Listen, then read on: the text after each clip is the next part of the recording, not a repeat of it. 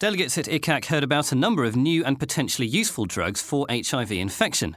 One of these is a protease inhibitor currently going by the name of TMC 114, and it was tested in the POWER 2 study, which involved close to 300 patients who had failed multiple regimens.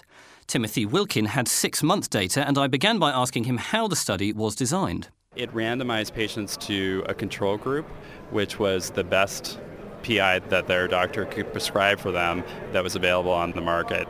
And then the rest of the patients were randomized to one of four different doses of this protease inhibitor. One of the main points of the study was to really find what was the best dose to move forward with. And then patients were all followed to see how well they responded to the drugs, to see if their HIV was controlled with this new regimen. Firstly, then, regarding the response, what happened? Well, basically, regardless of the dose, all uh, the patients that received TMC 114 seemed to do better. They had a, a, greater drop in the viral load. They were more likely to become undetectable, which is really the goal of antiretroviral therapy, and they had a higher CD4 count response.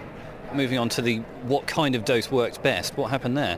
Well, in short, they found that the highest dose seemed to work the best, especially among patients that were more treatment experienced, that had a higher degree of resistance. And what dose was that?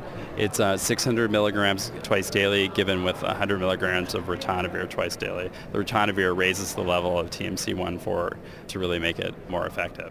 And at that dose, were there any concerns with toxicity, for example? They, no, there didn't seem to be any really obvious toxicities. It did seem that perhaps nausea and headache seemed to be recurring in the different TMC 114 studies, but most of those were really mild. So then, what are the implications? What should doctors be taking away from this study then at the moment? Well, I think it's really exciting. It has a good efficacy that really hasn't been seen in other studies of treatment, highly treatment experienced patients.